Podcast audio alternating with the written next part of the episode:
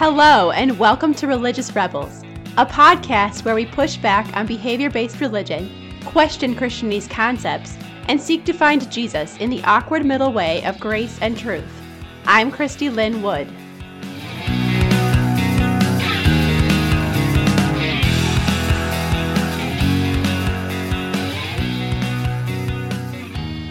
Hello, and welcome back to Religious Rebels. So, today we're just going to talk about my heart for you and also the possibility of a very real God who might not be exactly what we think he is. If you're here and you are still listening to this podcast, the odds are you've experienced some disillusionment with the church and with Christianity or with your version of Christianity that you experienced. You may have been spiritually abused.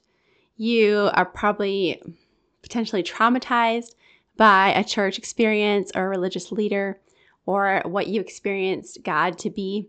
Perhaps you don't know what you think anymore about Christianity or God or the church, and maybe you don't even know what you think about religion. Thanks for being here. I'm glad you're here. And I'm glad that you are willing to let me talk to you and just share with you some of the only experiences that I've had. And um, I know it's hard. I've been there. And I know that it's confusing and I know that it can be really just challenging. So thanks. Thanks for being here. I appreciate you and I appreciate that you're here. Many of us grew up with a perspective on who God is that's very different from who he really is. We grew up with a God who was judgmental and angry, with a God who was ready to punish us if we stepped out of line. In Gothard's Institute, there were all these famous anecdotal stories of people who accidentally bought the wrong colored toothbrush and then God got after them and punished them because they hadn't sought him or something like that. Lots of anecdotal stuff used to control with fear and um, just really not not healthy. But I don't know what kind of God you grew up with. If there was that, just God's disappointed in me, or God, you know, likes me better when I'm behaving, or certain expectations that you had to follow, or just an angry God who was out for vengeance and stuff like that.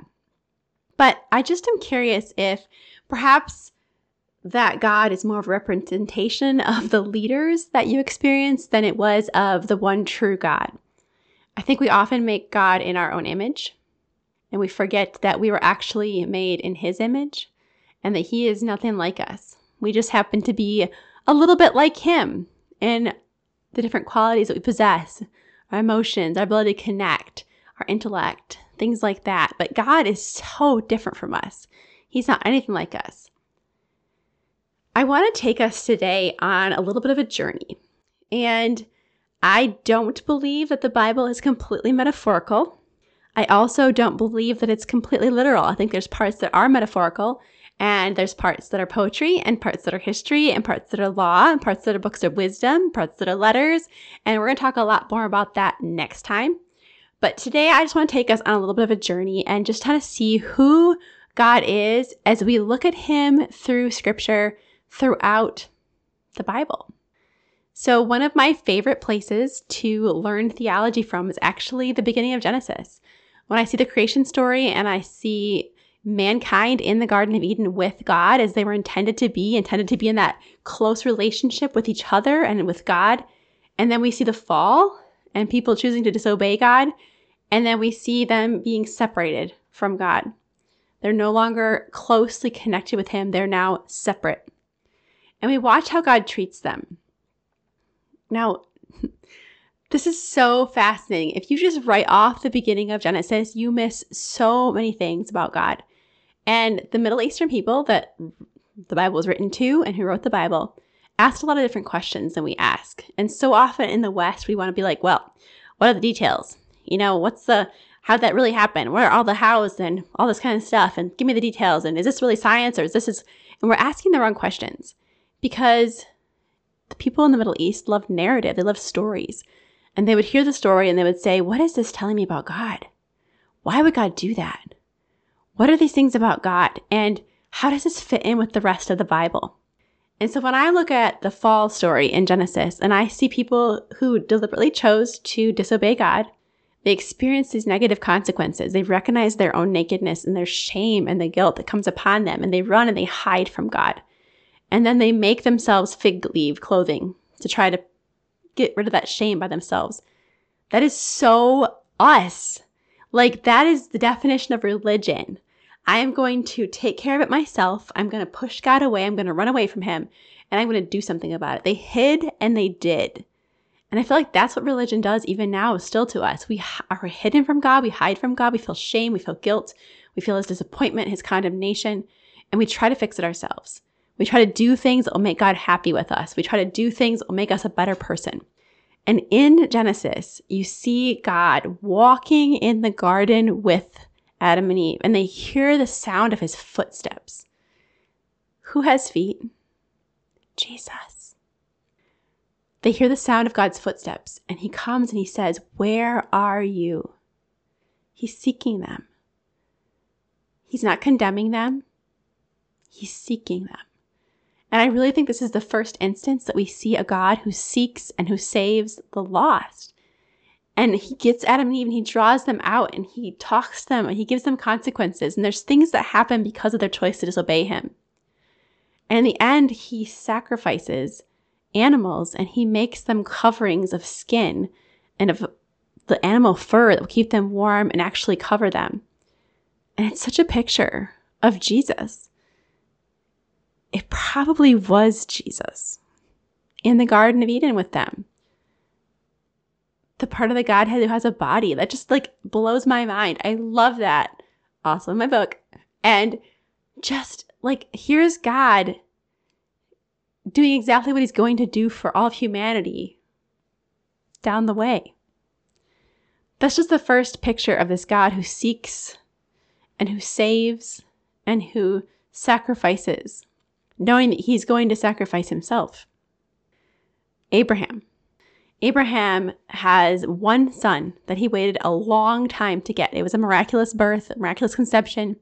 He finally gets this son, and God asks him to sacrifice him on a mountain called Moriah. And Abraham takes Isaac, his son, up to the mountain and he's going to follow God's plan and he's going to sacrifice him. And God steps in and says, Don't sacrifice him. God provides a substitute. He provides a ram caught in the thicket, and Abraham sacrifices this ram instead of his son. And I think what many of us don't understand is on that mountain, hundreds of years later, there'll be a city built. in city Jerusalem. And there will be a man, Jesus, who died outside that city on the mountain. And it's beautiful. He was the sacrifice.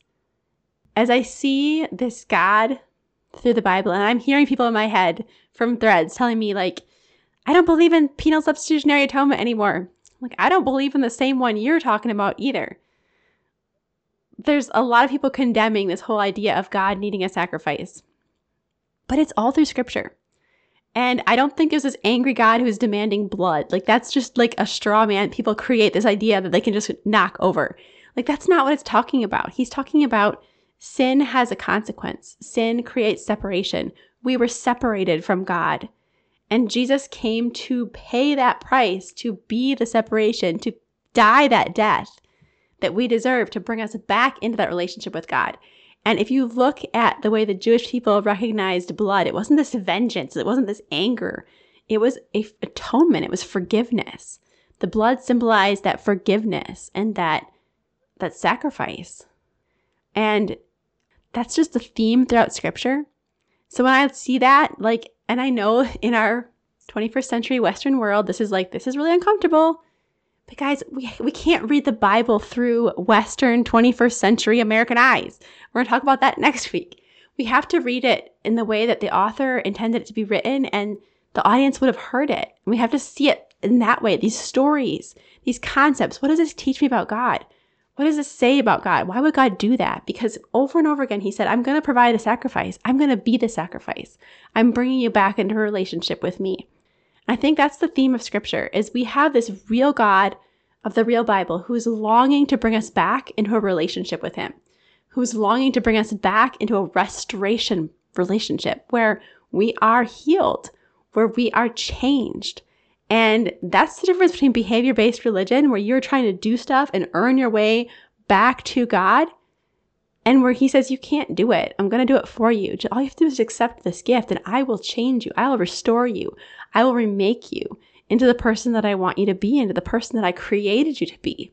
And you're going to be healed and you're going to be whole. And as your heart is healed, behaviors change. They just do. It's automatic. As my heart is healed, I'm not the same selfish, grumpy, prideful, arrogant, broken person because those needs in my heart, they're, they're full. They're healed. And that to me is a beautiful thing. I want that for you guys. I want you to have a different understanding of who God might be, a different understanding of what the Bible might be. And there's people out there who want to just tear these these chapters and these stories apart and say that they're wrong and there's contradictions and all that kind of stuff. And if you want to go there, you can. I'm not going to fight you, I'm not going to argue you, but I just don't think it's an accurate picture or an accurate representation. I think it's once again our Western way of seeing things and of viewing things and of condemning things instead of trying to read it from a perspective of how the original audience and author would have intended it to be. On this podcast, we're going to push back. I'm pushing back against tradition. I'm pushing back against religion and interpretation and opinions on both sides. And I'm going to seek the real Jesus because I want to know who he is. And I want you to know who he is. I mentioned on the first episode that I met Jesus when I was 15, that he showed up and he was different than I expected. And I can't explain exactly why or what happened or who he is or who he was. And yet he pursued me and he drew me to himself. And this is the God that I see in scripture over and over again the God that wants to draw us to himself, the God that seeks and saves the lost, the God who reaches out to sinners and people who are outcasts from society and draws them in.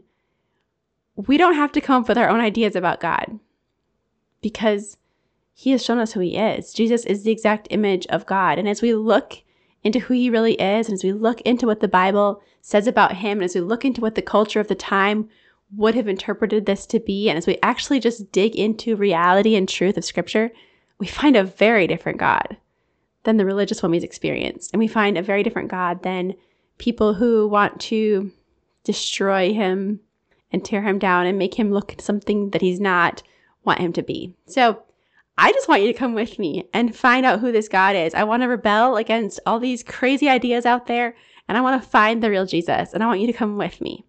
So the Bible can be misused and abused and just it was abused and abused in my life in t- insane ways. But that doesn't mean that it's not true. So let's talk about that next time. Until then, keep searching.